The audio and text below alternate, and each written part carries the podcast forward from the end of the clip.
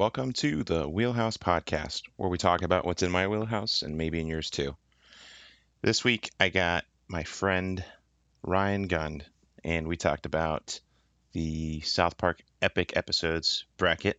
Really wanted to try something really different again for this podcast, and it was really awesome to get Ryan in here.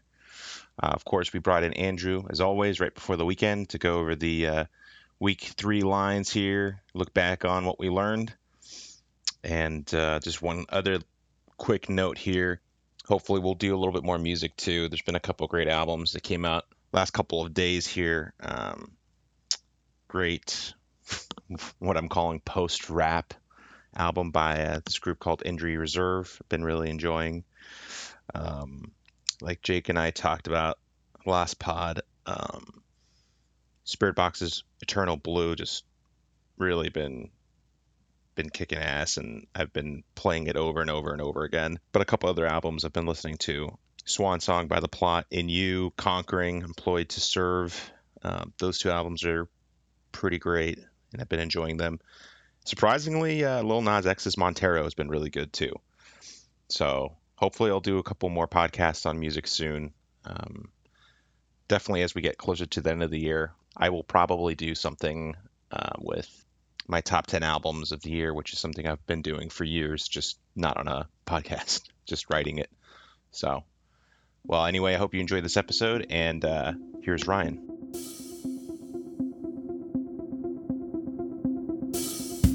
Thanks for doing this, man. I've wanted to try something a little bit different, so I wanted to bring you in to do this South Park thing. And yeah, I'm um, glad to do it. Hell yeah.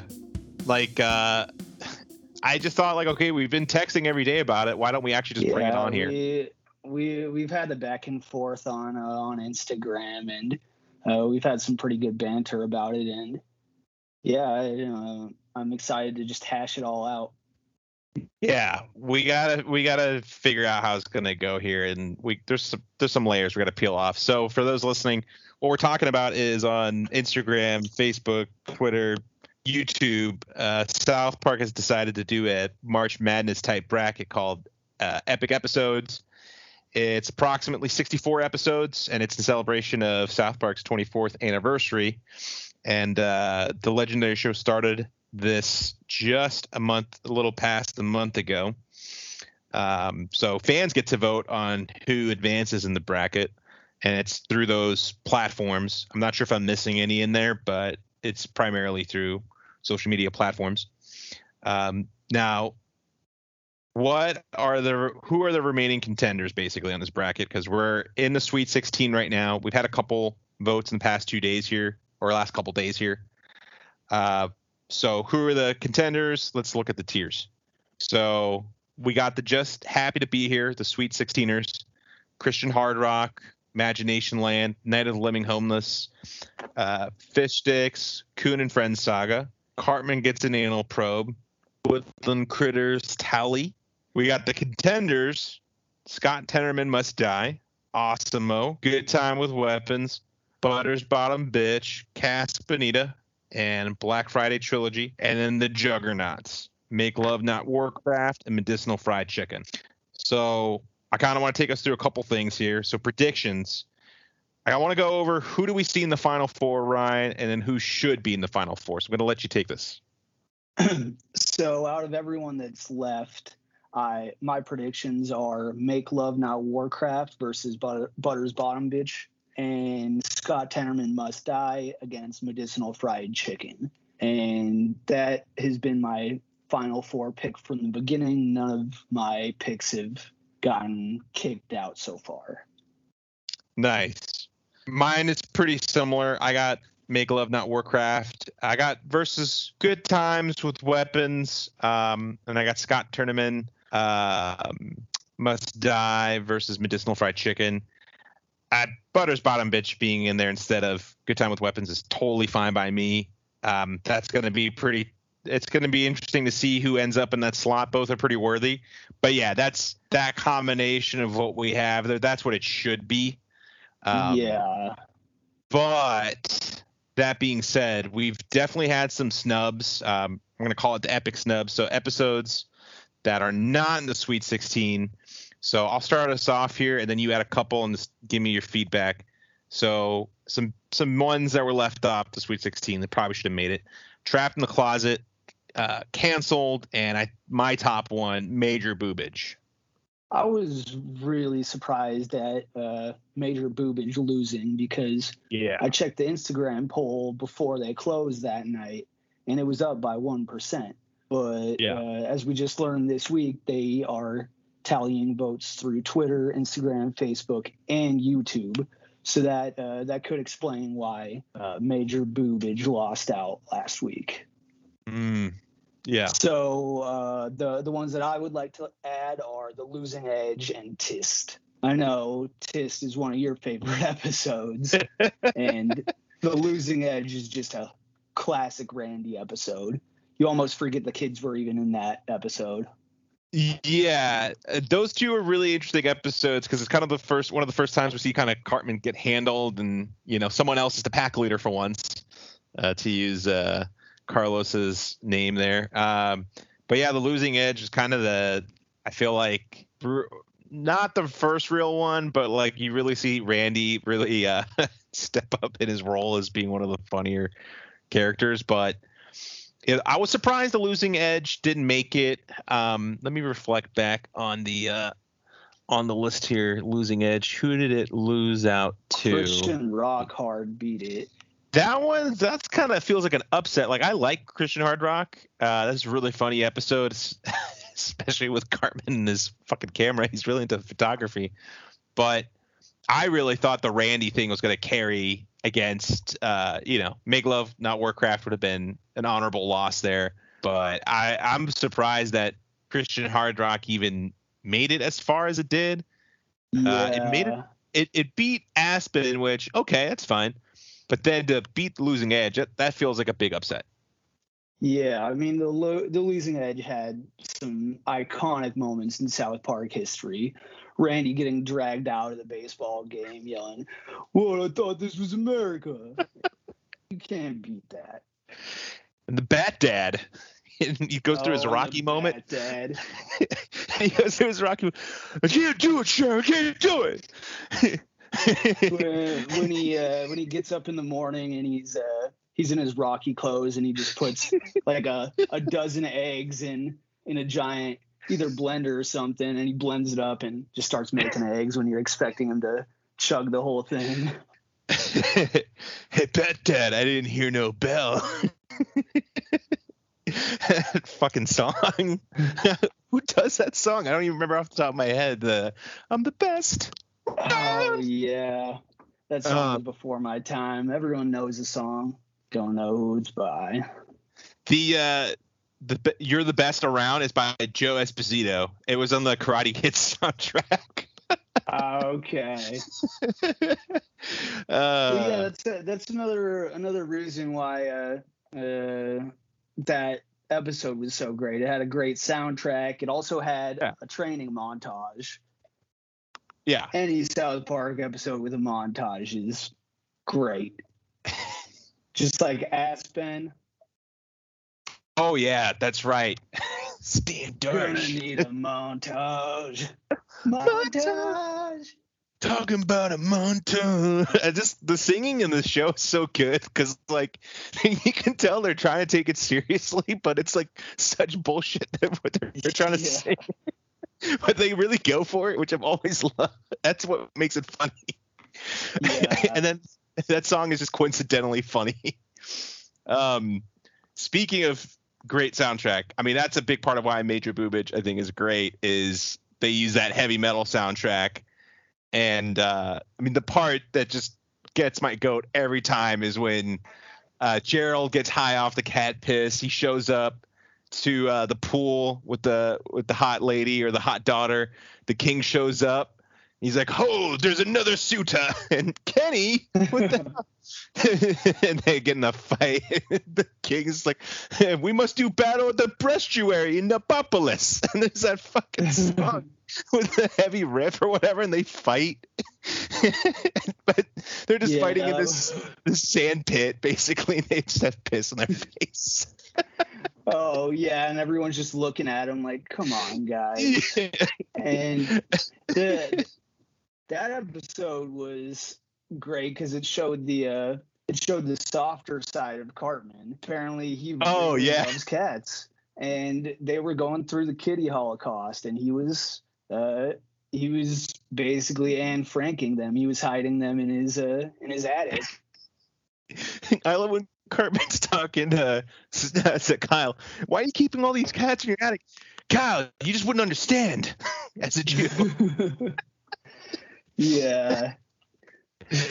Oh man, yeah, and I I love the the background on uh, Major Boobage that it was like a real challenge for the production team just because they wanted to do this homage to heavy metal, but they got to design all this stuff for this one episode. Yeah, so, it was a completely different art style. They can't just use the assets that they already have. So, yeah, right. it's probably a pretty expensive episode. Yeah, I think it was incredibly expensive and and they I think they've been working on it for a while if I memory serves right. It's on that really great South Park um, uh, documentary uh, 6 Days, I think is what it's called, and it does a really good job of of showing like how they put the stuff together. You see them putting together the uh, Human Centipede episode after they came off the um, uh, um, the Mormons uh, Broadway show. Um, it's a really good it's a really good doc. It's like 45 minutes. definitely recommend to anybody. Yeah, you said it was about uh, the Human Centipede, how they made that episode. Yeah, well, the whole documentary is just like this is how the South Park guys do it in six days, right?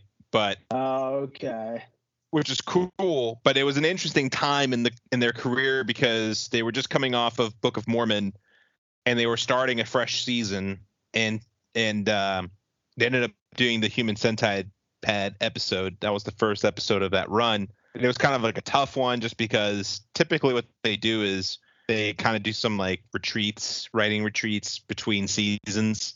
Uh, but they had been working on the Book of Mormon, so they were just kind of coming in you know, not quite same like preparation or break that they usually have. So it was kind of like a tough episode, but it's a it's a really funny one. Like that one's I think it's aged pretty well.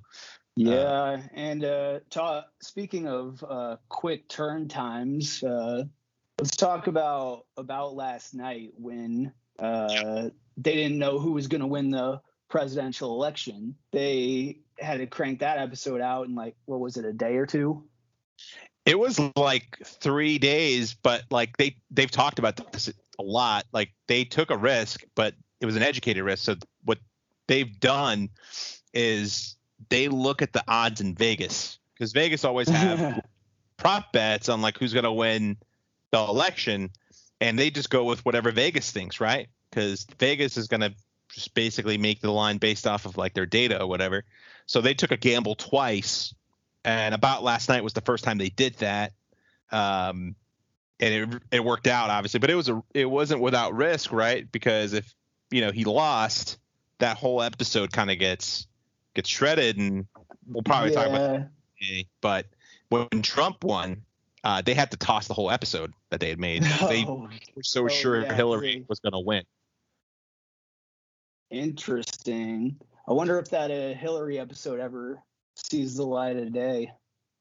I, I would I would love to see it. I wonder if it'll ever come out, or I wonder if it's even fully done. But um, I'm sure there's a version of it that exists. Uh, but I mean, that Trump election messed them up for like a good season because they it kind of ruined their plans and they had to kind of pivot really quickly. So you can tell that season it's a little bit of a struggle but then yeah. when we get to season 21, when we get into Integrity Farms, that's when things get better.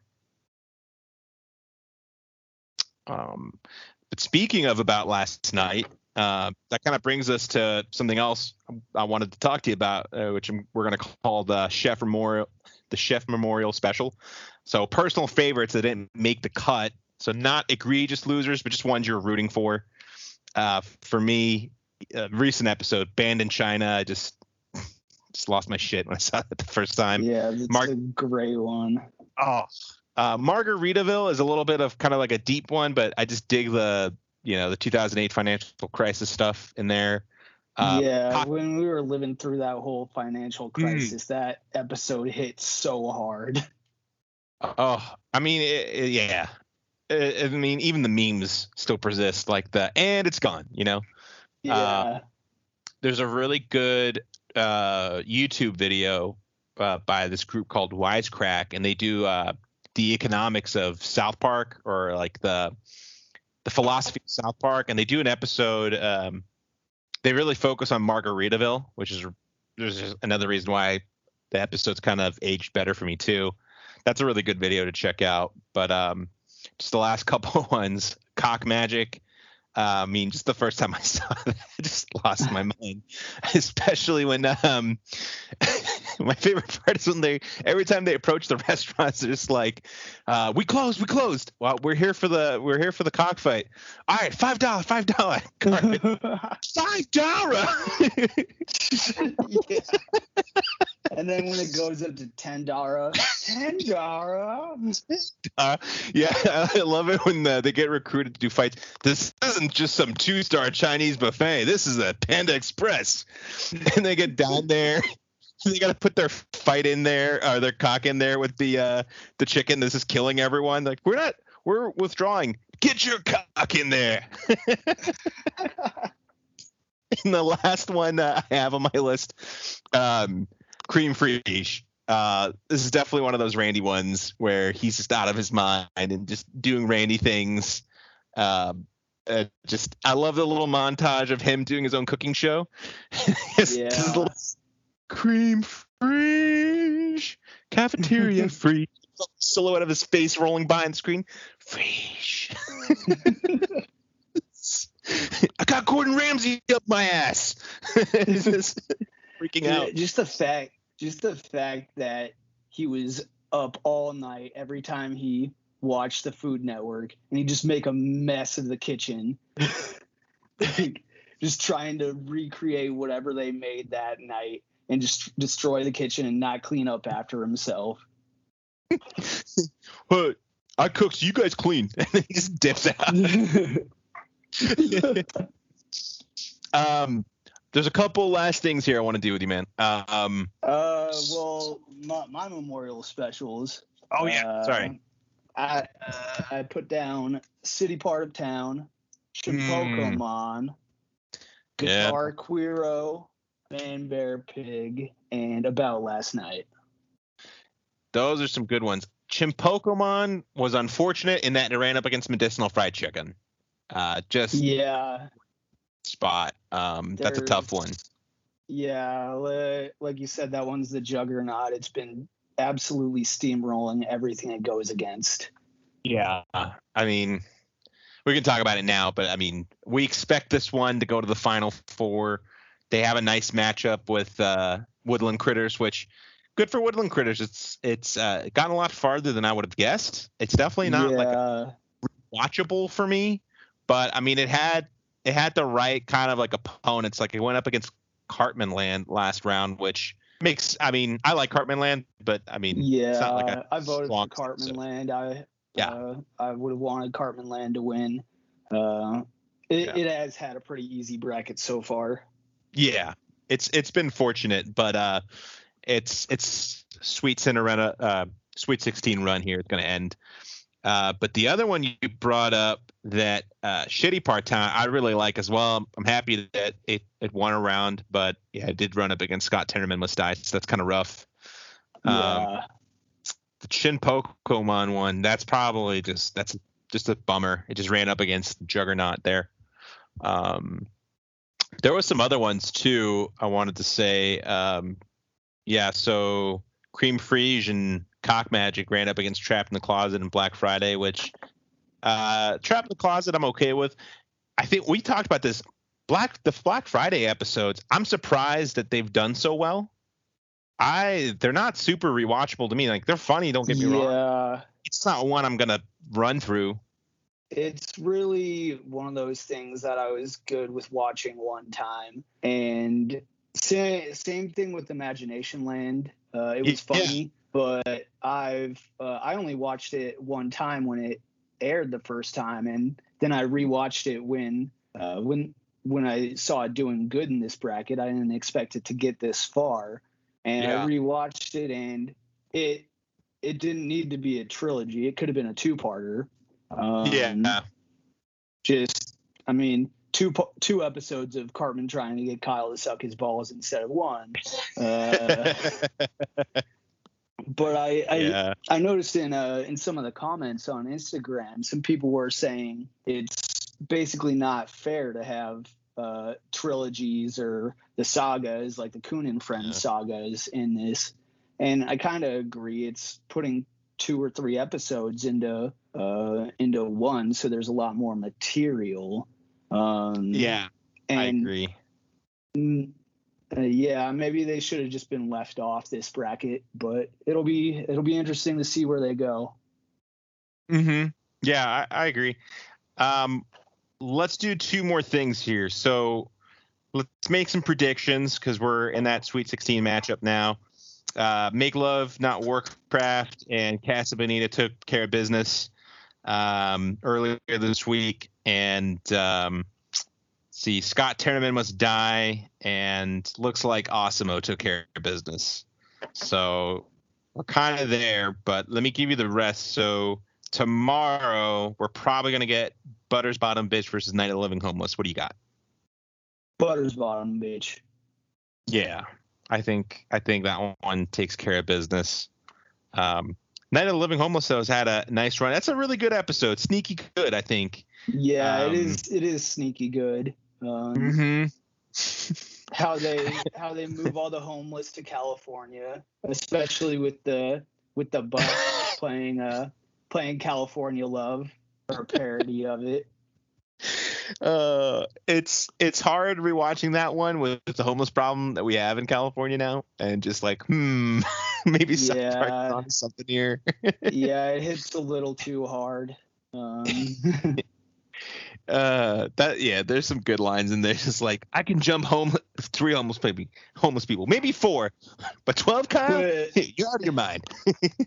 When they uh when they run into the uh the guys that are holed up in like in Oh, basically Greenville? ruins of a city and they're like wait you're eric cartman? We heard you jumped 30 homeless on a skateboard. Kyle kyle's like it was one homeless and he barely did that stan i love stan in it he's sneaky good he's like kyle the number doesn't matter kyle's like ah he's like well, why are you why do you care so much about uh, Yeah. how many homeless Car- cartman can jump Oh man, that's good. Um, so across the board, so probably I think we're gonna get that one matchup tomorrow on Friday. We're recording this on a Thursday night. Uh, Monday we're gonna get probably medicinal fried chicken versus woodland critters. I mean, this is a juggernaut. It's gonna go. To, easy yeah, easy. Next one here. This one, uh, you know, I wouldn't be surprised, but um, fish sticks versus good time with weapons. I think this one is going to kind of really show the who are the voters, maybe like demographically, because if the fish sticks actually pulls this one out, I'm guessing it's a younger group of people mostly voting if it wins. I would guess, uh, but I would think good time with weapons pulls this one out. Just, I mean, we've talked about song. It's one of the most epic songs in the series. Yeah, let's let's fighting love is probably the best uh, South Park song in my opinion. If they Yeah. had a bracket of South Park songs, that would be a finalist or at least top four. Yeah, it has that going for it for sure. Um, I dig the the background too. Like they were trying to do like an anime style, and they were like seeing what was happening at the time with the huge anime boom. Uh, just it continuing being popular. Um, Yeah, but the fish sticks one, yeah, it's good in its own right too because I dig all the Carlos Mencia stuff where they have uh, Kanye uh, chop his head off and um, yeah, just the whole thing. He's on like Jimmy Kimmel show or whatever, and he's like stealing jokes. And yeah. at the time, everyone was, just stealing Mencia. Yeah, this wasn't long after uh, after Mencia got outed for stealing jokes, and I Mm-hmm. mean his career is dead. Uh, Yeah. but he is immortalized in the fish sticks episode. Oh yeah, he gets to live on forever in that. Uh, I love the uh, Bound to spoof as well. I think actually that's not that episode. I think that's The Hobbit, but every Kanye appearance has been pretty good in the series. yeah. Uh, last one in the bracket. Uh, this one, this one could be tricky too. Black Friday trilogy versus Towelie. So uh, this one even more so than the last one. I think it's really going to show like who the voters are. Uh, Black Friday is a much more recent trilogy. I mean, Towelie is an old, old school classic, like like yeah. 90s or at least 2000. I mean, this is like I think it's 2000 that came out. Let me look it up. But Towelie is a classic South Park episode. Yeah, my uh, my vote's gonna be for Towelie.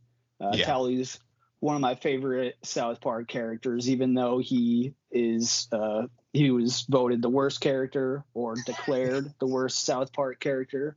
Um, and I do agree that it's gonna show uh, show maybe the age group of who's voting in this. Uh, one thing I have noticed while uh, while watching Comedy Central, since the only thing they air now is episodes of The Office and South Park. Mm-hmm. Black Friday trilogy gets aired a lot. It's syndicated a lot Mhm. more than Towelie. I I probably can't even remember remember the last time I've seen Towelie air on Comedy Central.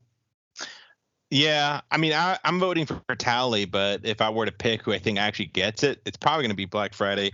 So Yeah. Towelie came out uh, a month before 9/11 um, in 2001, and Black Friday came out uh, mid-November 2013. So there's a 12-year difference between the two. So obviously, Wow. big difference there. But that's a good point you bring up there. I mean, them just rerunning that episode over and over again is, you know, more likely than not probably going to help it out. A lot. So it's a good point. out of uh, out of all the trilogies in the bracket, Black Friday is probably my favorite. Um, Mm. Definitely over Imagination Land. Coon and Friends Saga was that a trilogy or? I know there were multiple Coon and Friends episodes, but I don't know if they had them in a row. They might have just been lumping everything together into one. Uh, they they did have a couple episodes in a row. Um, there's there's the Cthulhu arc. So you have the Coon 2 Captain Hindsight episode, Mysterion Rises, Coon versus Coon and Friends. You have Mintberry Crunch uh, ended up being the hero. But uh, yeah, they they had a Coon episode that was in another season prior. Uh, what they that was the one with uh, with him and Mysterion and what was that? Uh, Captain Hindsight was it? It was Yeah, that yeah. One? he, he so the first coon one is when Cartman introduces himself as the coon and he deals with Mysterion and he asks Professor Chaos for help. And then a season later, that's when they do the Coon and Friends saga. So you have the Captain Hindsight episode, Mysterion Oh, Rises, okay. and then the the final one. But uh, that that reminds me of that first Coon episode where uh, every time Cartman shows up and the public are, are watching them fight, they're like, "Look, it's Bruce Vilanch. Be careful, Bruce Vilanch. There's some evil fighters over there." and then there's a Halloween episode with uh, where Randy burns down the blockbuster he buys, and uh, Cartman's the Hulk, and everyone's like, "Look, it's the Green Bruce Vilanch." uh, uh, one last thing here I want to wrap up on, man. Um, so tell me your favorite episodes that did not make the bracket that were left off. So, um, let's see. First off, I got uh, it's a Jersey thing. Mm. Uh, that was the When, middle. uh, that that was a great one, and just playing off the whole Jersey Shore and uh, the fact that Kyle was conceived in Jersey but moved out, Ah, and yes. he still had that Jersey blood in him. yep. Uh, second, with apologies to Jesse Jackson, um, that that was one make it. that people talked about for weeks. Oh, Uh, I believe it was left off the uh, the bracket. it was, yeah. Yeah, that was that was one people talked about for weeks, and that was my earliest memory of basically cancel culture when uh when Kramer got canceled for uh for dropping the N bomb uh at a comedy show. Yeah. And then third one I'd probably have to say whale whores. this, uh, that was such a timely episode. Yeah, just all the all the Japanese killing all the dolphins and whales and Stan tries to fight back. He turns the TV show into an actually good show. And yeah. and then they find out that the Japanese are only killing the dolphins and the whales because uh, the United States told them that the dolphins and whales bombed them and, with, with nukes.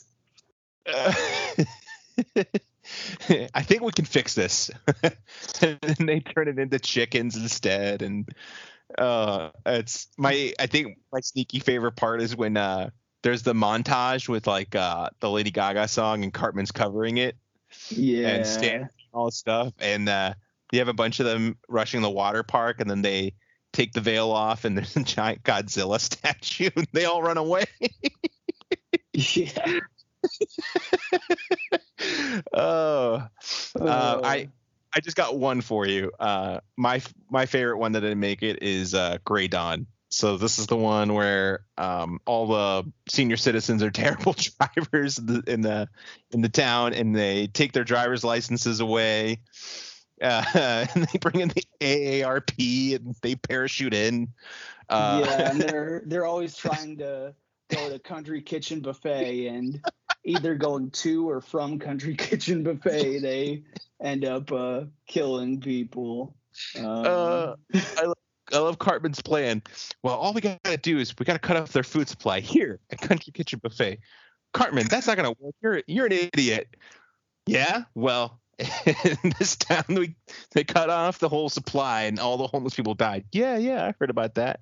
And they try to trick Kyle into uh, blowing himself up inside the. Uh, no, we just need to lock it from the inside. yeah, yeah, yeah. He's like, "Whoa, lock it from inside." Sure, sure. Uh, And then I- uh, uh, when when they had the t- uh, the town hall meeting with all the seniors, they're trying to figure out. They're like, "Why? Why'd we have this uh, this town hall meeting? Must be about those damn kids skateboarding on the sidewalks." that's my favorite one. I think that's my favorite line of that episode. It's just goddamn kids skating on sidewalks. Getting mad. I love the lady that's just like, I'm tired of having my mental condition come into question, and she doesn't remember where she is. Yeah, Oh. yeah. They forget the the point of the whole meeting. Then they, when they realize it's because they're trying to take their driver's license, they're like, "Oh, well, what are we gonna do about it? Let's have a town hall meeting with all the seniors." Wait, I think this is that meeting. well, what's this meeting for? Must be about those damn kids skateboarding on the sidewalks. Yeah. Um, even before that, I dig it when uh, they have the the newsreel of like all the uh, the homeless or no, not homeless, uh, all the senior citizens driving people down. There's like a bit on there. The guy's like, uh, uh, local South Park uh, senior citizen drove down four men at a construction site, and this is a picture of the four construction workers looking really happy, and they flip over to the old man in the car. He's got this like his like angry face. It's like, oh shit. uh, uh, good stuff, man. Um, thanks for doing this. I wanna I wanna check in when we get to the end here. We'll we'll follow up and see where we're at. Hopefully, we'll have some news in a new season too. Kind of thinking it's like a tease. But uh, thanks for doing this, man. I really appreciate it. Yeah, of course. Glad to be on. All right, I got Andrew Murray with me as always. How you doing, man? What did you learn last week? I, I don't know if I learned so much as I reflected on this mm. thing. Um, the first thing that I, I thought I was going to talk about was sort of how unsure I was of different teams and what the strengths and weaknesses for a lot of squads are, but that's kind of something we always talk about. But the real thing that I really started to think about was you really need to have depth in this league. You really need to have a plan B for a lot of things, for all positions, for different scenarios, for all kinds of things to hit the fan with. I kind of thought about that a lot because I, I observe a lot of tendencies in both the NFL and in college football. And the kind of thing that I sort of drew parallels to was well, I think they are both obviously they're very different in terms of, in terms of skill level and how both teams uh, kinds of teams are constructed. I think one thing that I've noticed is that the teams with a lot of depth and a lot of, I guess, in college be recruiting and the NFL be drafting is those teams are just so much more well equipped to deal with problems. Um, and when you're top heavy, things can fall like a house of cards if one or two injuries happen or something goes awry.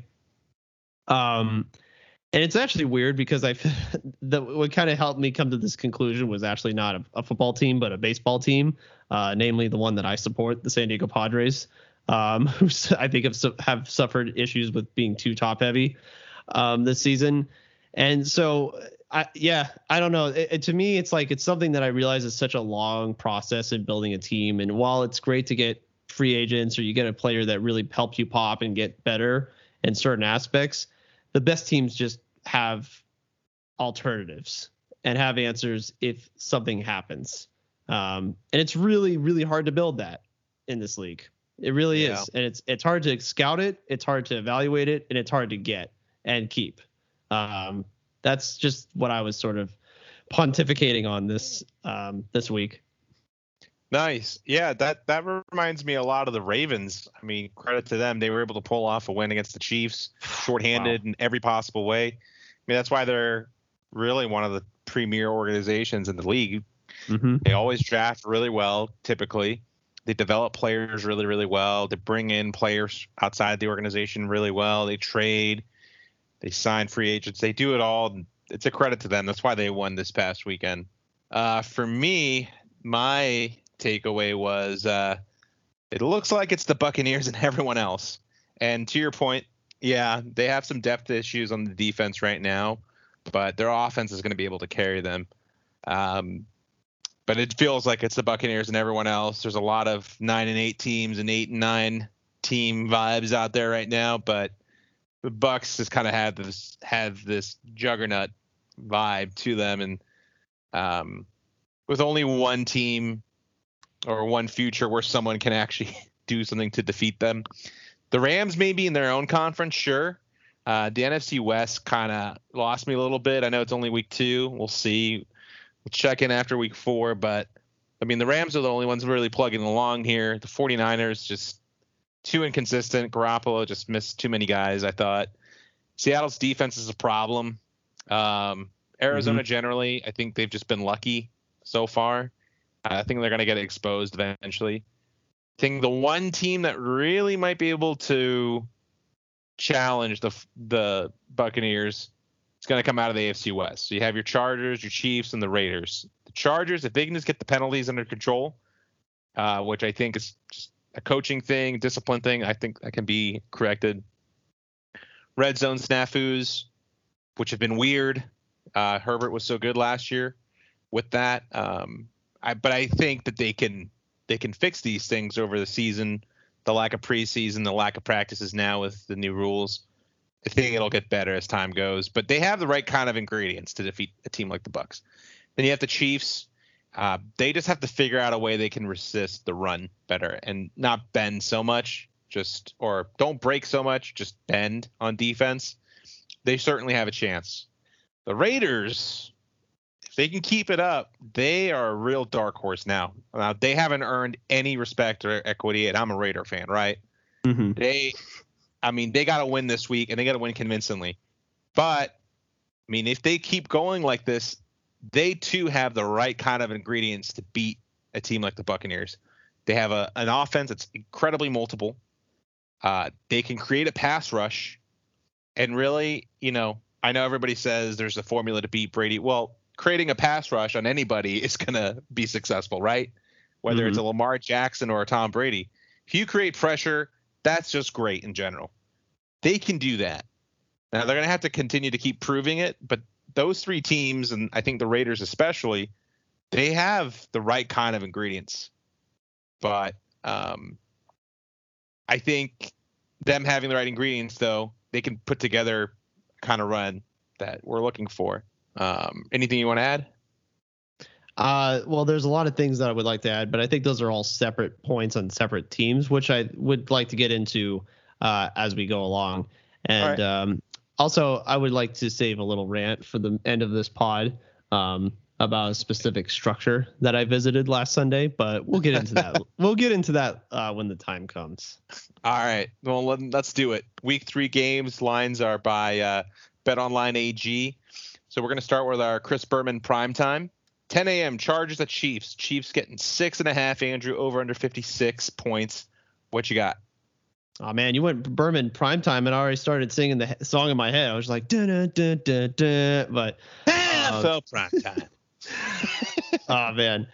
Um, well, it, it's a damn shame this game is at 10 a.m. because all I heard in the offseason was people wanting to pit Herbert and Mahomes against each other. The two prolific titans to the quarterback position that everyone wants to see face each other, which we've only gotten once because last year at the end of the season in week 17, the Chiefs weren't starting anybody against yeah. the Chargers. And the Chargers and the Chiefs, the first time they met was the infamous I'm the team doctor. I'm going to take Tyrod Taylor out of the game plan um, game. So uh, that was kind of a, a, spot start for Justin Herbert. He was thrown into and it looked good, but obviously didn't have full preparation for. So, um, man, I, I look th- these divisions battles are always such a slog, and the Chiefs and the Chargers are no different. The thing that gets me is that, as you mentioned, there was just too many penalties. There was ten different penalties on Sunday that really crippled the Chargers from moving the ball, um, which they were doing a good job of. Make no mistake, they were throwing the ball up and down the yard against the Dallas Cowboys secondary. They were moving at will in the passing game. There was no problem with that whatsoever. Um, two touchdowns got taken off the board because of penalties. Okay. And also there was a 30, I want to say 35 yard completion to Mike Williams that was also wiped away by a illegal man downfield, which I. That was a bad call. That was that was, a, that was a bad call. They made a bad. lot of bad penalties, but there were, that one was, yeah. By, that was by, probably the worst one. Yeah. Not, not a fan of that one. Um, but the thing is, I mean, the Chiefs just came off that loss to the Ravens, um, where they got exposed in the run game. But the thing is, the Chargers, the strength of the team is not running; it's passing. They they are going to throw the ball with Justin Herbert. I you think, well, duh, of course they are. They have a star quarterback, but I mean, they really, no matter what the defensive set is, they believe they can throw the ball. They're not going to adjust accordingly. I think. Um, do I think they're going to score some points?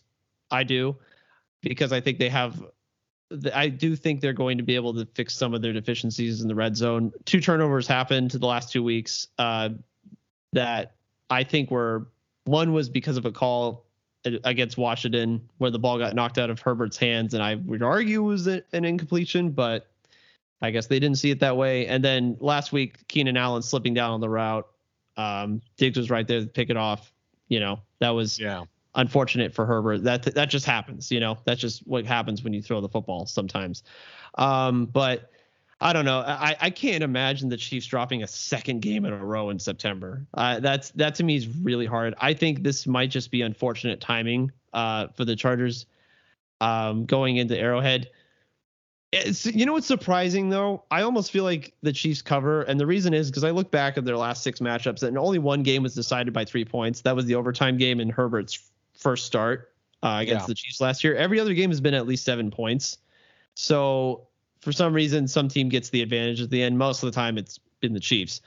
Um, so in a weird way, I almost feel like I, I see them winning by seven. Um, I, I think the Chargers are still figuring themselves out on offense, and I think they're going to have trouble keeping up with the Chiefs. Do I think they can? Absolutely. Do I think they're going to be able to do it right now? I personally don't feel that way. I think this is a long term project. And so I actually am going to take the Chiefs to cover, and I will go with the over. Oh, I'm a little surprised. Uh, give me the points and the over. Um, I just think it's, I think it's too high, and I feel like, uh, I feel like Chiefs haven't covered two weeks in a row. I don't think that's going to happen. So, and I think their defense is just, it's too. Even though the Chargers are not a running team, they're going to have a hard time with that offense. So, give me the points. 10 a.m. Colts at Titans. Titans getting five points over under 48. What you got? Oh man, I, I mean, like someone sent me a, a someone sent me a meme in in a group chat about Carson Wentz, and it was the bad luck Brian meme. Um, and I mean, how I don't know how in the world you hurt two ankles, both of your ankles, um, simultaneously. That just is incredible to me this the Colts team is is still finding its identity. We've been kind of on this beat for a while. I mean, the Titans defense is is not good, but I also don't trust the Colts. They are they Atrocious. they like the chart man they they like the the Chargers are having red zone issues themselves and can't seem to punch it in. The Titans yeah. are not having that problem. Um, if I mean the fact that Derrick Henry just continues to rip people's souls out is incredible to watch as he did last week in the fourth quarter. You set up that play action uh, with Tannehill, and you get Julio Jones, who should have had a touchdown last week and got it overturned. I think that was uh, egregious, by the way. Um, having him and AJ Brown to go against, I, I do see the Titans winning. I don't see them covering, and I only say that because the Rams were three and a half and they couldn't cover against the Colts last week. They barely missed it. Uh, I do think the Colts cover, but I don't think they win. I really don't. And um, uh, I have to go with the under here. I just I don't trust the Colts offense right now, and I think their defense also has some issues in the secondary, and that's going to be tough against this Titans team. Yeah, I'm in agreement. Um, I do think the Colts are going to be able to run the ball very effectively on the Titans, and I think that's why this game is going to be close. Uh, with that in mind, I think it's going to be an under, and I like I like the Colts here with the points, but Titans still win. Um, I think the Colts are going to be able to not completely shut down Henry, but keep him in somewhat of check, right?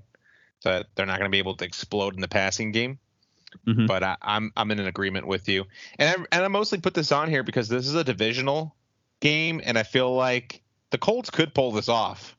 Like, don't be surprised if they win.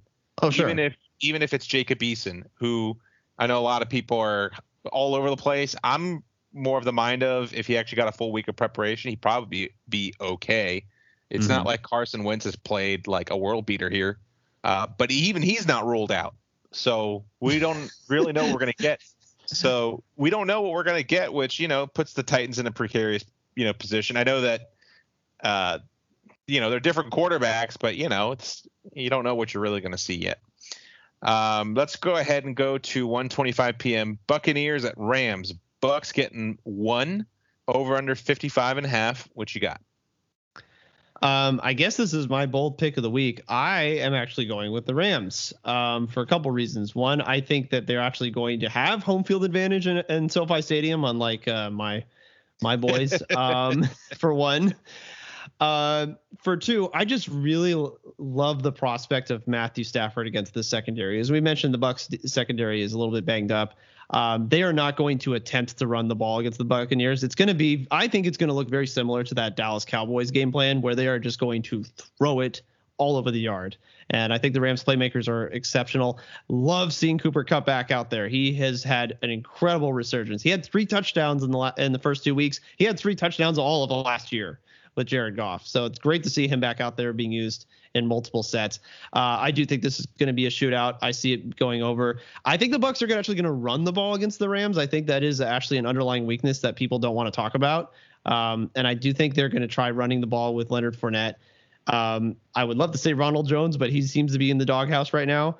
Um, so I guess Giovani Bernard as well. But I do think they're going to try running the ball. Uh, this is going to be really back and forth, but I actually like the Rams here. Um, I'm feeling pretty good about them taking this win. Do, does that necessarily think that I think they're going to beat them in January? Uh, again, going back to my whole thing about you know teams needing to have depth. Um, and the Rams being an example of n- that not being the case because of how top heavy they are, so I'm not sure. So, but in the September matchup on the road in LA, yeah, I actually kind of feel the Rams in this one. I like it. I kind of went just uh, stay away, and I love the over here.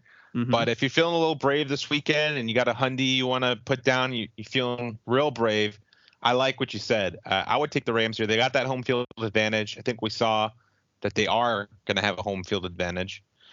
Uh, Buccaneers are not only just weak right now in the in the secondary due to injuries, their line has also taken some hits as well. So mm-hmm. I think the Rams, if they can get protection for Stafford, he's going to be able to rip them up. Um, I do agree. I think the Bucks are going to try to run. They haven't been able to do that through two weeks so far. Fournette and, and Ronald Jones have both been very ineffective. Mm-hmm. But maybe you know maybe they can get Fournette going. I do worry about protection for for Brady. So far, mm-hmm. they've been able to do pretty well, but they're going up against a very good line, a very good defense. I think we're going to see I think we're to see Ramsey probably do some very interesting things too in this game. Maybe some Charles Charles Woodson type of things where he plays a little bit of linebacker, he blitzes, mm-hmm. that kind of stuff. So I'm very interested to see how the Buccaneers handle that defense. But I think it's going to just come down to who gets the most protection because both of these defenses, like you said, they can be had. You know, if Brady gets protection, he's going to get them. But if he doesn't, it's going to be tough. I definitely feel like Stafford is more likely to get it, but we'll we'll find out. That's kind of why I'm gonna stay away. But if you're feeling feeling yourself, take the Rams. I like it. Yeah, and the last thing I'll add real quick is um, I think the game last year that the Rams went down and won in Tampa Bay, I think that's the game that got Staley his job with the Chargers. He was unbelievable. His scheme against them was incredible. Mm-hmm. Uh, he made he made Brady look like a second stringer that game. It was incredible what he did. Um, so, but I don't I don't think that's going to be the same case this time around. I do think the Rams are still talented, but not having that genius mastermind back there, I think Brady's going to take advantage of that a little bit more this time. I'll say that. Probably, probably. All right. 5:20 p.m. Packers at 49ers. 49ers getting three and a half over under 50. What you got? I, uh, I don't, I've I've really not had a, a, really strong feeling about this game because it could not be more split on how I feel about both these teams. I sure do. Go ahead. I I I, I know I know I I probably can guess what you're gonna say, but um you know, I, I, don't feel as threatened about the Packers going out to San Francisco this time around. I don't think they're going to get taken out behind a woodshed like they did uh, two years ago. And, you know, even though the 49ers are healthy this time around, compared to the matchup they had last season. I I don't know. I, I just I think this Packers team has enough confidence offensively that they're going to get enough done. They're not going to score a lot because this 49ers defense is pretty legit. I, I will say their defensive line is pretty exceptional, I, and I think they're going to get after Aaron a little bit. But um, uh this 49er offense, man, I I don't know. Like they they're going through different running backs, they're going through different injuries. I don't know. Jimmy is is playing his best uh, Johnny checkdown role playing right, uh, right now. Like I don't I don't exactly know or Captain checkdown I should say. Excuse me. Um, I I don't really see them having a lot of explosiveness on offense, which is a concern to me. Even though I don't think that Packers defense has been too good the first two weeks. Um, I actually felt more threatened by Goff and the Lions playing against the Packers, uh, which is saying a lot. So yeah, I, you know what? I'll actually take the Packers to cover here and win. And um, I'm feeling that under. I really don't think this game's getting to 50. Yeah, so I'm right there with you. Uh, I got the Packers winning and covering. Uh, give me the over, though. Give me the over. But hmm. the 49ers are smoke and mirrors to me. Um, like you're you're mentioning, there's not much firepower. I mean, the only firepower they can get is if uh, they check down the Deebo Samuel and he has space and he can do what he does. It, that guy's an incredible player, but that's about all the explosion they have because they're not pushing the ball down the field very much. Mm-hmm. They're really hurt on running back. I mean, they're really living off the defense, and that's a great defense, like you said. But against Rodgers for a ton of plays, uh, it's just I don't think so. And um, I, I, you know, I saw a poll that a lot of people think that Trey Lance is ready. He ain't ready. Mm, we're we're no. gonna see a lot of Garoppolo. I don't care if they lose or win this game. He he's gonna stay out there. There's no way Trey Lance is ready. So, but that that offense is a lot of smoke and mirrors right now. It's just all coaching, the injuries, and just Garoppolo's just lack of being able to push it down the field. Um, just you know, gives you no confidence. All right, last uh, Berman special here. Monday night, 5:15 p.m. Eagles at Cowboys. Cowboys getting four points over under 52. What you got? God, that minus four makes me nervous. Um, look, it was exceptionally ill-advised what Mike McCarthy did with the Cowboys last week. Trotting Greg Zuerlein out there to sk- kick a 56-yarder gave. I mean, it was giving me hemorrhoids. It wasn't even my own kicker. I turned to a Cowboy fan. I'm like, "Can you even look at this?" He's like, "I almost want to look away." Like, it, it's it's just like I that that was such coaching malpractice. They got away with it. But man, like that kind of decision making just makes me think that the Cowboys are not going to cover. Um, I do think they're going to win because they just have they have too much on offense. Um, and look, Micah Parsons looked great coming off the edge last week. Uh, I know it was against Storm Norton, and I don't trust him at right tackle right now, which is another whole another thing that I could get get into for an hour. But um, I don't see the Eagles really doing a whole lot on offense. I'm still trying to figure it out. They did not look good at home against the 49ers and their decision making down in the red zone to go for it and try to pull off the ghosts of the Philly special um, did not work out. So God, um, Yeah. man, I'm I, I don't know. I, I just I think Dak is way too much in this game. Um, yeah. running running and, and passing, I think they'll be fine. Having Zack Martin is a huge deal. Having him back is great, especially that is the one thing. The Eagles defensive line is going to be really good this year, and it has been already. I I but I I I like Dallas in this matchup, so I'll take the Eagles to cover somehow. But uh, God, please give me that under. Yeah, I'm with you. Give me the under. Um, I think Eagles just cover because a it's a divisional game. These these teams always play each other really tight, even if the other Mhm. team's not that great. Um, and then just like you said, I feel like last week the Eagles just showed they're a young team. They have a young coach. They have a young quarterback. Just a young team. And, and uh, I trust Dak, you know, in this situation a lot more than anyone else uh, to get it done.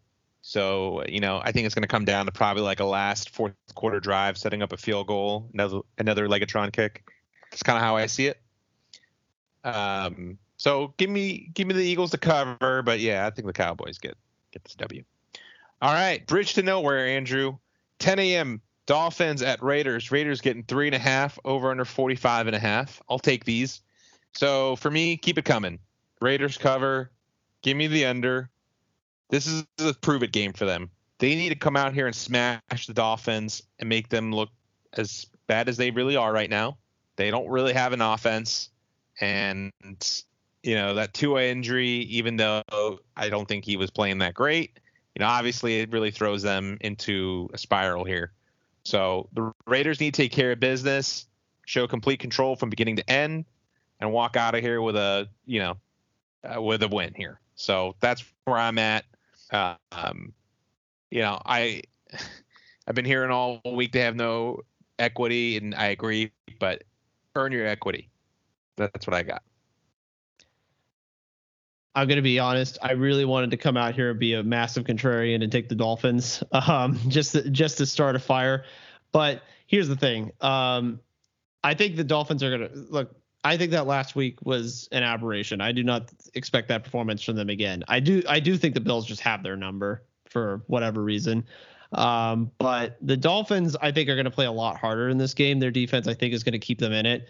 The thing that concerns me is their tackle situation. And look, I'll, I'm I'm gonna have to admit it. Um, Maxx Crosby looks way better than he did last year. He he's different. Um, he's trying to go for a Pro Bowl Pro Bowl season. I did not see that coming this season. I didn't really not believe in it.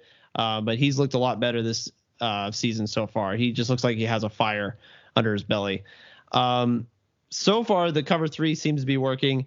Again, I remain skeptical because it's again defensive coordinator I'm familiar with, defensive players I'm familiar with. Casey Hayward is playing ex- extremely well, which is um, great for him. He did not play like that last year. Um, also, he was hurt, but um, I Yeah, I don't know. I, I see the Dolphins covering, but I do see the Raiders being in control, just not smashing them over the head because I think Brian Flores' team is too proud for that. Um, I feel it going over um, for some reason, but I just don't. Even though I don't trust the Dolphins' offense very much, I feel like they're going to make weird things happen to stay in this game. But I do see the Raiders winning relatively comfortably at home and using using that crowd to their advantage. Yeah, I, I just want to I want to see domination. We're playing in Vegas. I just I want to see them just rock the Dolphins. But uh we'll see. 10 a.m. Washington at Bills. Bills getting eight and a half over under 45 and a half. I just think Washington covers here. It's just too high of a line. Mm-hmm. Um, give me the under though. Um, and I'll just kind of leave you with this question: Are we sure Buffalo's good? Um, considering I picked them to be in the Super Bowl this year, I hope they are. Um, they, I would think they are. Look, I think they've had some issues, obviously, um, in some of their offensive cohesion. They're moving the again. They're doing the same thing the Chargers are. They're moving the ball just fine. Like that's not a problem. I think it's been it's been red zone issues and it's been a couple special team miscues that have gotten in their way. Um, but I do still trust in Josh Allen and the receivers. Um, again, we'll see what happens with things like such as the run defense. I don't think last week was a good test for them. Personally, I think the Dolphins are just out of sorts. And again, for some reason, they just kick their ass uh, r- routinely. Um, yeah.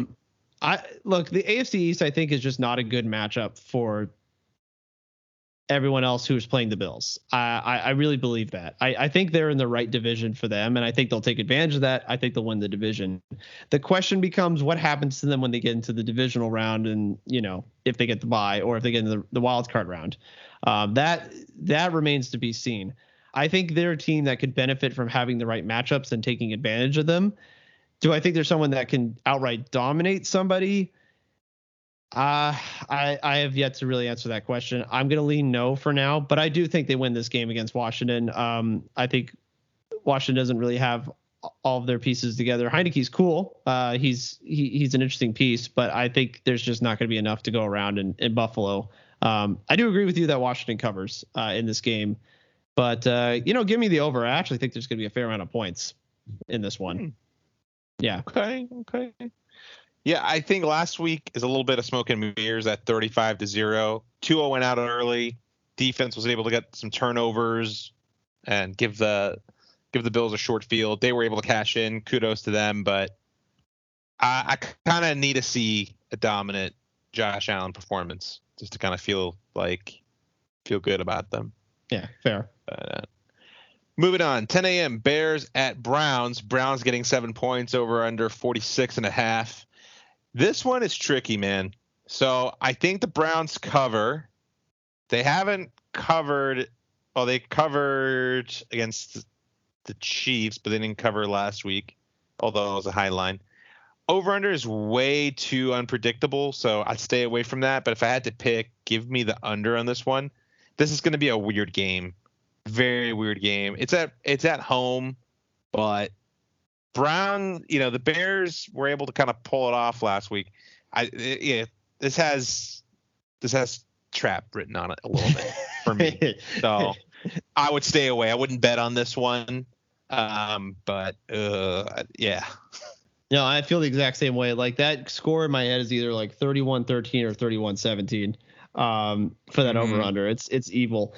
I do think the Browns cover because look, I I like Justin Fields just fine now. Um, but mm-hmm. the thing, but do I? The question then boils down to: Do I trust Nagy as a play caller? No. And the answer is no. And so, uh, and they also just don't push the damn ball downfield. Like I cannot believe how this. Well, they had Andy Dalton. They had Andy Dalton. Well, even then, like for the time that Fields was in, I didn't feel like they were doing it. I, I am so like yeah, perpetually frustrated. Huh? But that was in relief. He, he there was no game plan for that, you know. So sure. I, am gonna not gonna count that, but we'll see this Sunday. You know, are they gonna push it or not? You know. Yeah. Well, if they throw a 40 yard bomb to Allen Robinson, awesome, great, about time. Right. But I just don't. I, I don't know. I don't think the Bears are gonna have anything figured out. The Browns are way too well coached uh, to let anything happen in this game that would put it into question. So I'm I'm going with the Browns. I'm rolling with them to cover. That over under, I'm staying away from too. Yeah, yeah. I'll take the Browns, but I don't feel good about it. All right, Andrew. Well, we really have a poo poo platter deluxe this weekend. There's a lot on this Ooh. platter. So let's start with Thursday tonight while we're recording this, 5:20 p.m. This game starts in a little bit less than an hour as we're recording this. Panthers at Texans. Man, this feels exactly like Thursday night. Panthers, Texans, Amazon Prime. Uh, no Tyrod Taylor in this one, unfortunately. Uh, he would have made the game a little bit enter- entertaining, I think. He was actually playing very well. He was. But uh, Panthers getting seven and a half, over under 43. Uh, this is the ultimate poop factor game, Andrew. Panthers cover. Give me the under. Davis Mills, the starting quarterback for the Texans. That's all I got to say. I think also Panthers cover unless there's some nasty backdoor action. There better not be. God forbid. Um, look, Jesus, like it really shouldn't. But um, look, this Panthers defense is legit, and I'm really, I'm really glad to see it coming to fruition. I thought it would be maybe another year before they would really start to come together. But look, guys like Jeremy Chinn and Shaq Thompson are balling out, and this has been exceptional to watch. And now that they have a, a, a complementary offense to go along with it, um, this Panthers team's going to be tough. Like I, I'm, I'm really excited to see what they got going forward. So yeah, please uh, give me that cover and give me the under as well. 10 a.m. Ravens at Lions. Ravens getting seven and a half, over under 49 and a half. This could be a really weird game, man. Uh, I like Mhm. the over. The Lions have, have they've been they've been a little frisky at times. I think the Lions actually pull off the cover just barely. And before we started to record, I read that Lamar might have injured himself a little bit when he did his celebratory jump for the touchdown in the, in the last game here. Mm-hmm. I don't know. I, I smell some chicanery, dude. Um, give me the Lions to cover, just barely. Give me the over. The theme this year so far has been which half does the Lions decide to show up in? And for the 49ers, it was the second, and for the Packers, it was the first. Um, if you think it's going to be the second, then yes, take that cover. Um, this, what a weird, yeah, just a weird team. He's not playing bad. That's the thing. He's not playing that bad. I think he's playing. Yeah, I think he's playing pretty well considering hey, as long as it doesn't, as long as it doesn't rain. As yeah, long as it well, doesn't rain. you know, any, you know, like you said, uh, I think you you texted me. Oh, Goff's uh, Goff's kryptonite weather. I think I put Goff's kryptonite obstacles. Yep, straight up. Look, I watched this. I I watched this man go down the drain in a monsoon in Oregon Uh, twice. So d- let me let me tell you, I, I've seen I've seen Sir Tiny Hands not get out of a rainstorm before. God, tiny hands. Uh, 10 a.m. Saints at Patriots. Pats getting two and a half. Over under 41 and a half. This spread just feels a little bit too low, man. Give me the, the Patriots at home to cover and give me the over. It's just it seems just too low. I just give me the Pats. Yeah, that's weird. Um, considering, and not just because what the Saints went through last week, and also uh, we should have honestly we should have uh, realized was going to happen. Of course, we re- we recorded earlier, and a lot of things transpired after we recorded. The Saints having six he- coaches on the COVID list and um, Yeah. of injuries that didn't help, and they've also just been on the road, man. Like the whole Hurricane Ida thing really screwed with them. This is a really tough ask to go into New England and try to expect an exceptional performance. I think the Saints team will be better once they finally get home, but yeah, two and a half. That's, honestly kind of ridiculous. I, I I do see the Pats covering that easily. I want to apologize to the five listeners we do have. Why why did we pick Jameis? Why did we do this to ourselves? I'm, I'm sorry, guys. Very sorry. Before I have more regrets, 10 a.m. Falcons at Giants. Giants getting three points over under 48. This might be the poopiest of the poop facta dessert concourse I've ever experienced. Th- these teams just, wow, they're just a, a tripod of poop. Both teams are miserable, but give me the Falcons and the under. Both will probably be wrong, but uh, hey, you might as well when you're dining at a two-star Chinese buffet. This definitely reeks of Week 14 fantasy championship playoffs. Um, and it's only week three. It's only week three, which is saying a lot. Um, God, I The poopiest thing that could happen in this game if it's a tie. They're both just two and oh, you know two what? and one. You know what? Now you say that, I'm going. I'm going with that. I'm going. I'm going to say it's a tie. I'm, I'm, I'm, putting, I'm putting my money down. It's a tie. Oh god, these teams are just awful. It, it's like they're the unwatchables. It, they're not. It's not a watchable game. You could pay me to watch this game. Man, uh, Falcons' offense was supposed to be fun. Man, what happened? uh, maybe Arthur Smith is not a good coach. That's what I'm thinking. Might, I, think, I, mean, be, he's an exceptional coordinator, but yeah, maybe. I mean, it might be a classic case of he's a an exceptional coordinator. He is not head coach material, but it's only two weeks. Let's find out. 10 a.m. Bengals at Steelers. Steelers getting three and a half over under 43 and a half. I hate both these teams. I guess the Steelers cover at home against a team they've dominated my whole life, mm-hmm. but I hate both teams and give me the over two. Um, I'm gonna go under because I still hate the Steelers offense, but I do think they win because the Bengals just are. I mean, this is the Bengals kryptonite. Is literally the entire Steelers, uh, the entire Steelers team. I I got I got face planted last year when I tried taking the Bengals at Pittsburgh last year. That did not end well. Um, and I'm not going to be fooled again. So yeah, Pittsburgh, man. 10 a.m. Cardinals at Jags. Cards hitting seven and a half over under 50. The Cards continued to do their best smoke and mirror show, Andrew, beating up on bad teams. They were lucky to barely beat the Vikings, but I think the streak continues against a bad Jags team. Cards cover. Give me the under. Yeah, this is the case where I think the Cardinals, to their um, to their credit and also to their luck, they're going to be able to pile wins early on in the season, um, which is good for them because they're going to need all of it before they get into the divisional rounds. Um, I do think yeah, they will. Look, they got Kyler Murray going for them, and that's all they need right now. But um, yeah, I'm. I, they haven't been thrown into a situation where uh, last week was sort of the case, but their game management's going to go wayside at some point, and we all know what's going to happen uh, at that at that juncture. So yeah, I'm still taking the cards. The Jaguars need to be uh, extradited to London immediately. they need a London trip. Mm-hmm. They need to go to London. 105 p.m. Jets at Broncos. Broncos getting 10 and a half over under 41. Look, everyone's getting fooled by the Broncos right now. They've beaten two winless teams, possibly dead last in their own divisions. Uh, by the end of this week, they'll have beaten three winless teams who will finish bottom in their divisions. Uh, but I hate doing this. Give the Broncos the cover, and for the second week in a row, and give me the over two. But I, I really hate seeing all this stuff about how the Broncos are great right now and the Raiders have no equity, which the Raiders have no equity. The Broncos don't have any fucking equity either.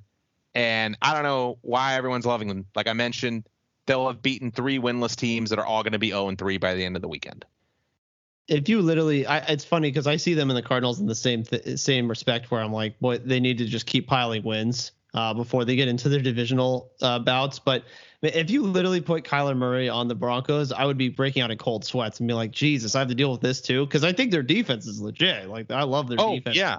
Um, unfortunately, Bradley Chubb got hurt again, which really sucks for them. Yeah. Um, last week, but yeah, their defense is legit. They have playmakers um, all over the field, but I just whether it's Lock or Teddy Two Gloves, I, I just can't see them going very far um, beyond that. So eventually it's going to catch up to them. But yeah, they're going to cover this week easily. And um, man, poor Zach Wilson. He just how did he get all these ridiculous defensive matchups this early on? Like he's going against like like three of the top five defenses in the league this year, probably.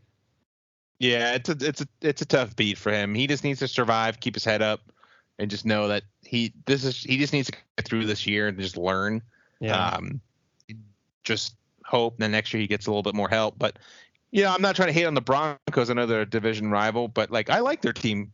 Really good defense. I think Teddy Two Gloves is playing real good. But let's be fair now. They haven't played anybody. Okay. Mm-hmm. Let's see him play a team with a winning record or with playoff aspirations. Okay. And let's see if he can push the field, push the ball down the field then. But until I see that, I really don't want to hear from anybody about it. Um, all right, let's wrap it up. 1:25 p.m. Seahawks at Vikings. Seahawks getting two points over under 55 points. Uh, just give me the Seahawks and cover and give me the over. They lost a stupid game last week. They're going to be mad at themselves. They're going to come out here and spank the Vikings, who I think literally had their soul, like, they had their soul, their soul was just taken with that missed field goal kick. I, I think that's a kind of game that's going to spiral this team. Uh, give me the Seahawks. It was a. I'll give them the shout out. I was listening to the uh, around the NFL podcast, and they had an introduction for for the Vikings, and they said from the team that brought you Gary Anderson, Blair Walsh, Dan Bailey, the Minnesota Vikings present their new concoction, Greg Joseph. And it was just like their new their kicker, the kicker missing that 37 yarder is just like another another pantheon in the Hall of Fame moments of of bad kicking in Vikings history. It's incredible and Wow. incredible what they've gone through. But They in have the a last, Mount Rushmore of just kickers who fucked oh, up. it's unbelievable, and not not just like missing kicks. I mean like short, easy, manageable kicks. It is Right. un, unbelievable. Uh, the Kicks moments they've had. automatic. Yeah, it's inc- it's uh, it's like I don't know. I, I heard criticism of like, well, you know, Zimmer could have handled the clock better last week and got him closer. I'm like, 37 yards, like you don't need to get closer. That's No, good- I, I, that's good I enough. think I think Zimmer did a great job actually, and, and give Vikings credit. They were able to get back in there. The kicker has to make that. yeah, you know I- and like look uh, you could also argue like you lost because you let it down come down on one kick one player yeah i get that but you, you got to make those um you, you needed that win so yeah. um what was your pick there Uh, yes, give me the Seahawks. I, they're going to be upset about last week. Vikings are doomed for 0 and 3. all right and as we wrap it up here uh you got one more little thing you want to send us off with man Yeah. Um, so as I mentioned uh, last week on the pod, I was going to SoFi Stadium for Yeah. the inevitable um, the inevitable feeling of of knowing that there will never be home field advantage for that for that team. Uh, look, whatever accounts you read online of it being like 60 40, 55 45, it felt like 80 20. It was a swarm of Dallas faithful in that stadium, which I expected because Dallas fans are just everywhere. But also, man, like it just it, it was a it, it was just a travesty from so many standpoints. Not just that though. I'm not just talking about that. My biggest issue here is the infrastructure surrounding that stadium. Um, I have absolutely no idea how they're going to pull off a in that stadium next February. I really don't, because what you have is no amenities, lack of access points for traffic, uh, that including also Ubers, Lyfts, or whatever you know rideshare services you have. LAX being two and a half miles away, and me having to park in an LAX garage and getting a ride over, not being able to get a ride back because you know there's not enough personnel left over. So I had to walk back to my car for an hour and a half in order to get there. Um, it's just the, the fact there's like nothing around there besides the LA Forum, this this uh, concert hall next to them. It, it just blows my mind how they literally dropped a glass dome in the middle of, of Inglewood and just said, "Yep, we're cool. Like that's it. We're good. This neighborhood's fine. No problem." Like I, I I'm just trying to think about all of the the NFL media and the the people coming in from all all places and all these different things going in there. It's like, is there going to be any parking left? Like, where are they going to put everything? What are they going to do? Like, how are people going to get in there? I, I, I just, it, it's incredible how much a billionaire can get away with his vision, and the city basically being tone deaf to any sort of idea or acknowledgments of its presence you know yeah. even on game day. It's incre- it's just incredible to me. I i i was i was mind boggled by how hard it was to actually get to that place and get out. And it and then that not you know coupled with the fact that you know again the chargers don't belong there the spanos family should be ashamed. And i i just i don't know. I've i've said my piece on it so many times. This is this is just a whole nother layer. Well i'm sorry man. That sucks. Yeah. I hope they get that shit figured out and I'd, I'd. I'd, let's put it this way. I'd rather go to the roomba. I really would. Ah now we're going to the death star someday.